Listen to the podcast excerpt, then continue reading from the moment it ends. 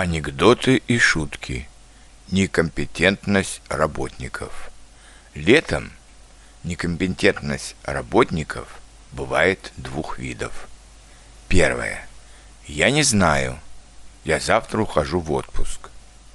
Второе. Я не знаю. Я только что вышел из отпуска.